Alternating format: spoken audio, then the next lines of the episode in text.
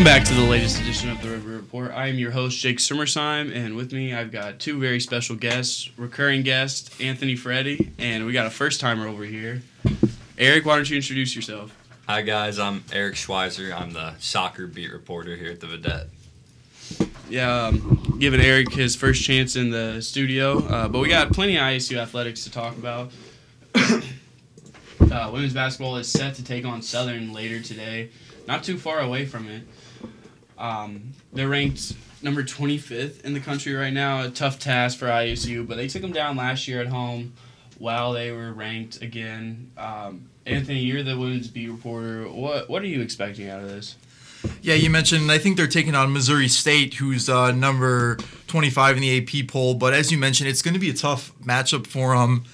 Um, especially, it's going to be it's going to be the first of five tough games for them. We got two at home against Missouri State, then two at home against Drake, and then on the road against Bradley. Missouri State's going to be tough, especially since they're ranked, as you mentioned. We were able to beat them on the road or at home, excuse me, um, last year when uh, back when we had fans, um, and that was a huge win for them. So this is going to be crucial for them. I think the way they've been playing. Um, definitely have got to make some changes from Southern Illinois. They were held to without a three pointer in that game, so they've got to be able to move the ball outside, try and get something going, and just play, just like take care of the ball. Don't want to turn it over because they had a chance to try and tie the game late, but um, ended up being a turnover.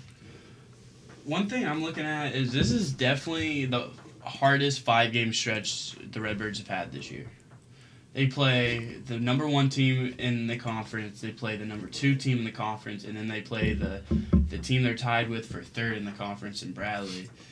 This is gonna be a tough task for them for sure, but basically this is the road they're gonna have to go through if they want to prove themselves before the hoops in the Heartland and um, before that tournament if they want to you know make the the big dance. Yeah, it's going to be a crucial five games for them. Like you said, we're tied with Bradley, so if we can win I'd say three or four of those five games, we can put ourselves in a good position, get a top two seed, so that we can, um, as you mentioned, get ourselves in a good position for hoops in the Heartland. Because it seemed really promising last year that we were going to make a big run, but then the pandemic happened, so they the tournament was canceled. So they're hungry to get back, and as you mentioned, get return to the big dance.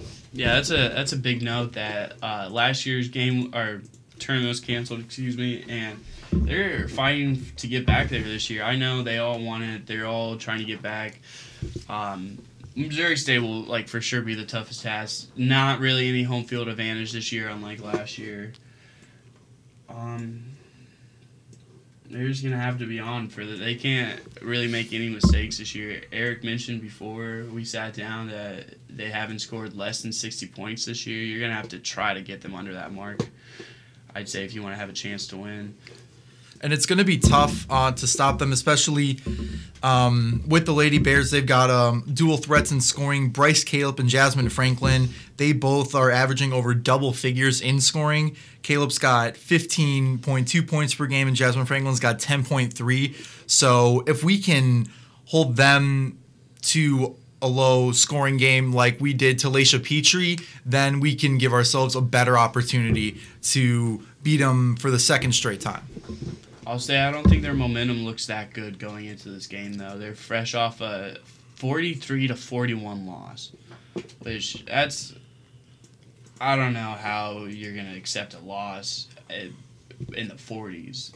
That's that's a tough one to take. Um, they won the first game 57 to 50, so I mean their scoring's been down the last couple games. It, like I said, defensively they're gonna have to stay strong.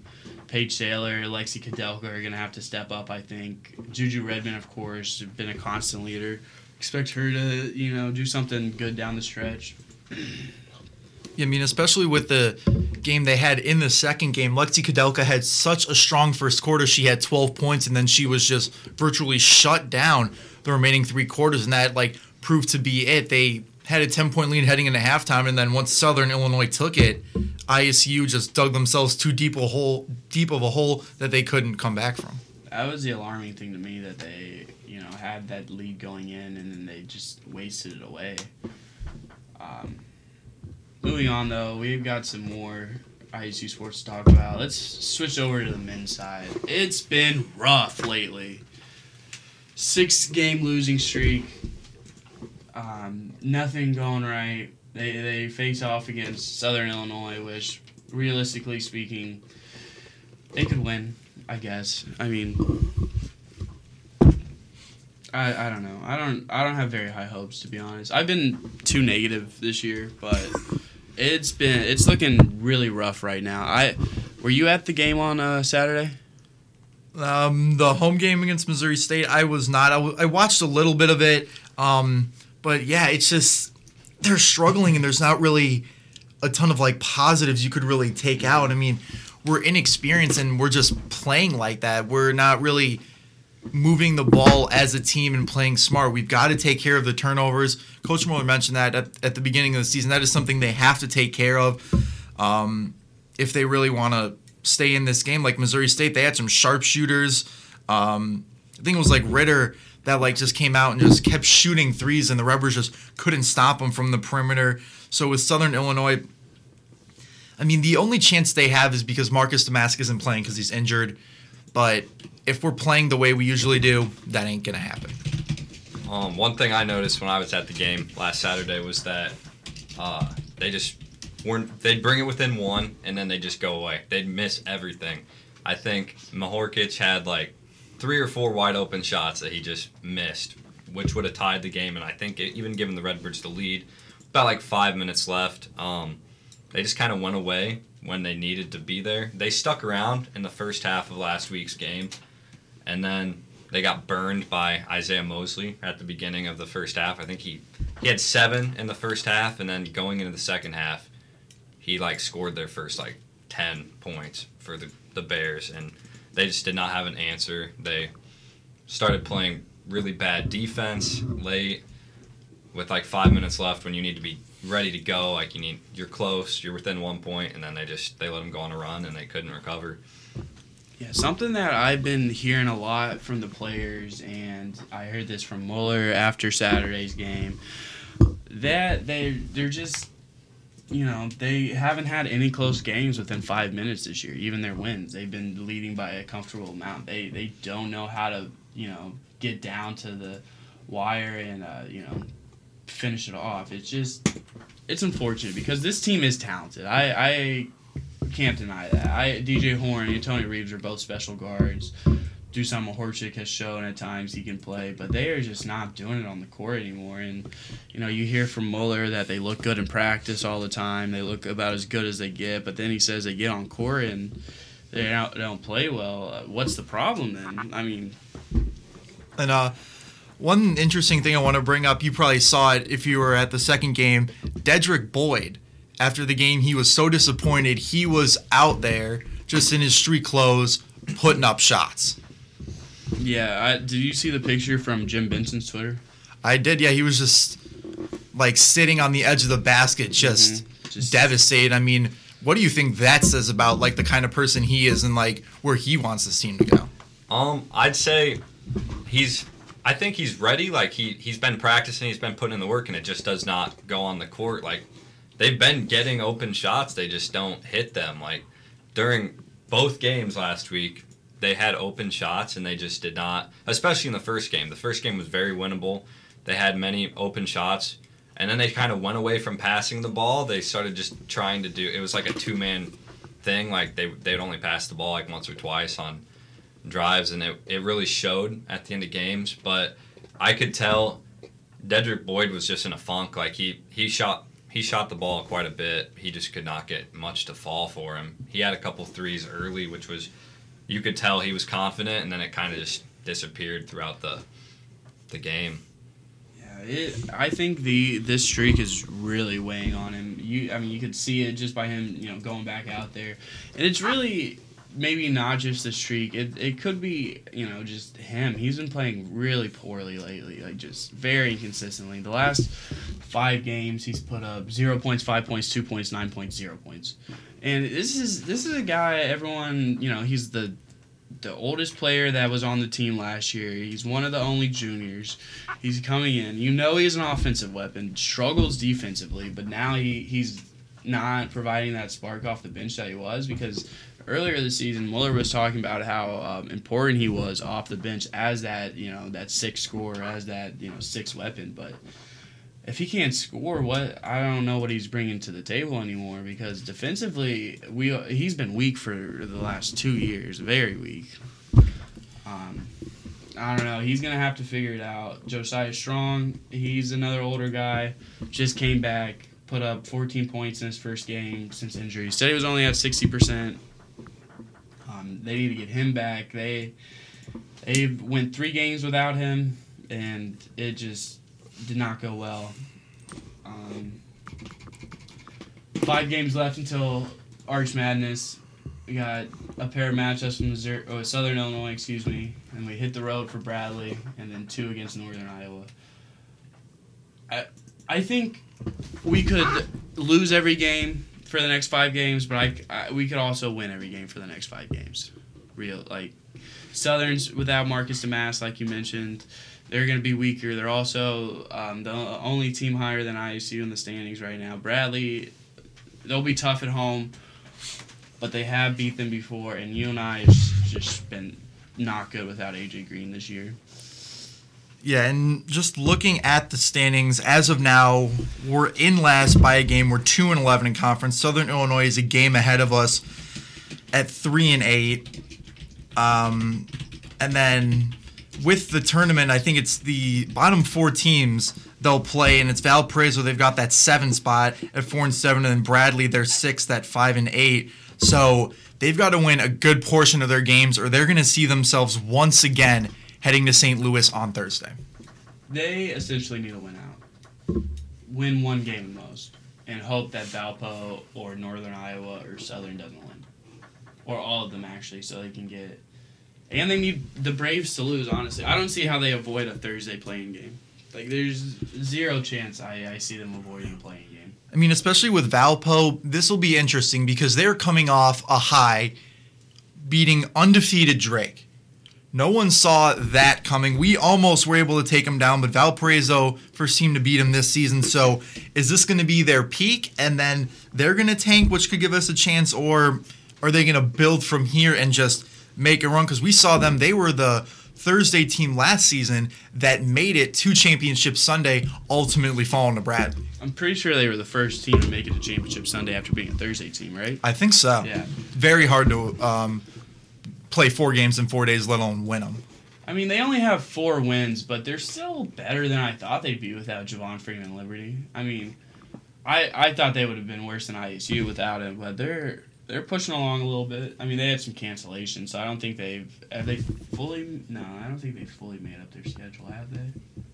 Looks like they're two games behind us. Yeah, they're a couple games behind everyone still. Um, yeah, a lot of exciting matchups to look forward to for the end of the season for ISU. Um, it'll come down to the wire. I'm predicting uh, Thursday playing game though. I, I will probably, if I was a betting man, which I'm not because betting on sports is stupid, but that's a conversation for a different day. um, if I was a betting man, I would I would bet on ISU keeping the tenth spot. They could move to nine though. Th- that's possible. I think that's well within reach. Yeah, I mean, it's just the way they're playing. I don't really see him not getting a Thursday game. What do you think, Eric? Uh, I mean, it's doable. Their their next five matchups, they beat Bradley. That's probably that should be their toughest game. But like you said, uh, Northern Iowa is not having a very good season, like at all. They have not. They've struggled. Um, so these are all winnable games. Will they win them? I don't think so. I think they could maybe win a couple, possibly. They need to snap this losing streak. They need to go into go into the Arch Madness with some momentum because I think they'll definitely need it if they are indeed a Thursday team. I'll say if this losing streak goes to, um, I guess it'd be at 11 games by the time the first game for Arch Madness, they should just not even go to St. Louis at that point. I mean, you have to get at least one win over Southern. I think you'd have to get at least one win over you and I. You play you and I at home to finish the season. They just, I don't know. You can't, you can't fall off. Last thing for men's basketball. What what do you predict their their record is through the last five games? With the schedule that they've got, I say maybe. Uh, I mean, I could see him. I most likely going one and four somehow. Yeah. I see. Yeah, I see them most likely going one and four, two and three at best. Yeah. I, I think they can go two and three. I think they'll I think they'll take one of the two this weekend and I believe they will take the first of the two against you and I. I don't think they'll win the last game of the season. I don't think they're clutch like that. But I fully expect them to at least win, go one and four, if not two and three. Yeah, they currently only have two wins in the conference, two and eleven. Um, they've got an under 200 winning percentage for a conference game, one and eight away from Redbird Arena.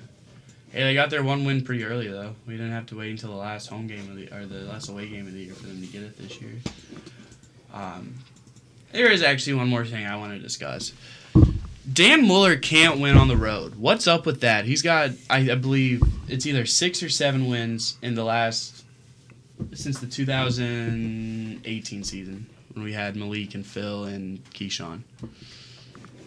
They Yeah. just can't win on the road, and I don't know why anymore. Yeah, it just seems like ever since we first came to ISU, just they've been going downhill and just they got to figure out some way to try and win on the road and they can't just say, "Oh, well, we don't have any fans." It's like, well, not a ton of fans are going to watch you on the road.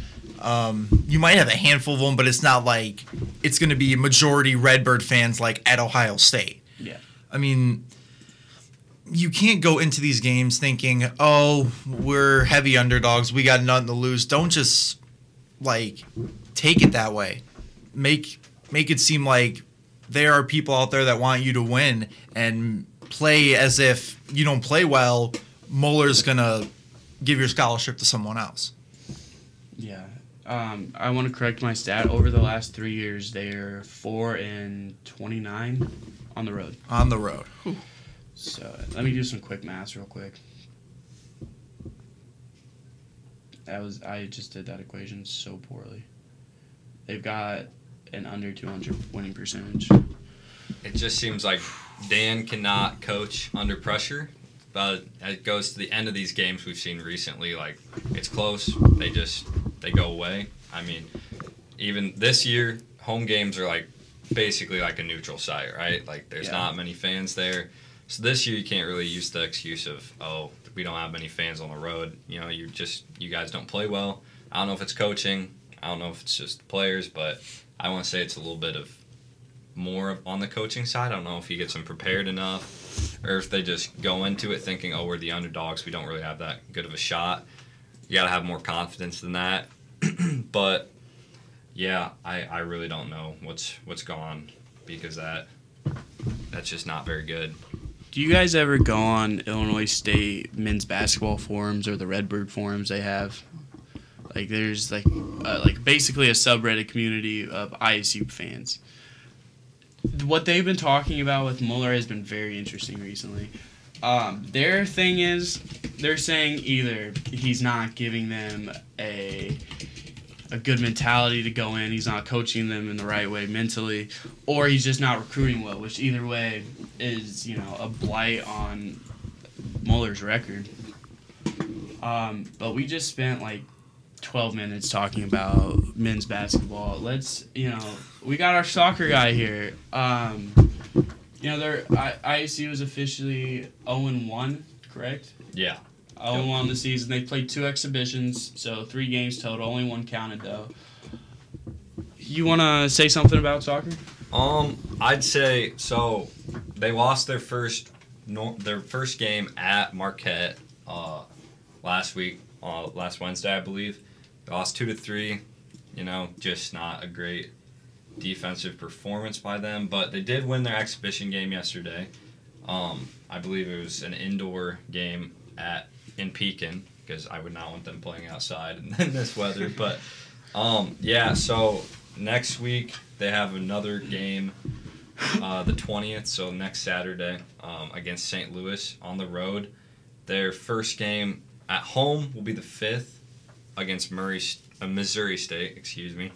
Um, but yeah, no, I talked to their head coach on Tuesday. Uh, he was he was just talking about how awesome the group of women is. He's just like they're very the leadership. They're fired up.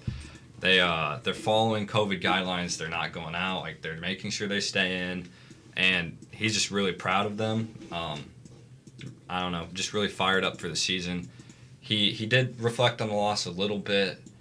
Um, I I talked to him about a lot of stuff. We had a good conversation, but he he thinks he's still really positive for this season and he was like last year we were making a run and the girls were really disappointed when the season ended up getting uh wait actually that was last spring. But uh he's like they had some uh, early uh graduates like the goalie uh Daniela uh Gregus I believe is her name. And uh they graduated early last uh winter so they could come here a semester early and prepare for the fall season.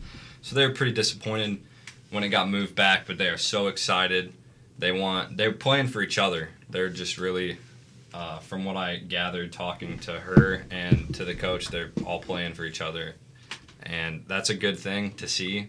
Hopefully, that will reflect in the next game because Marquette, I believe, is a pretty good team. I don't know a ton about them, but they're a pretty solid soccer team. So I think I think the ceiling's pretty high for this Redbird soccer team.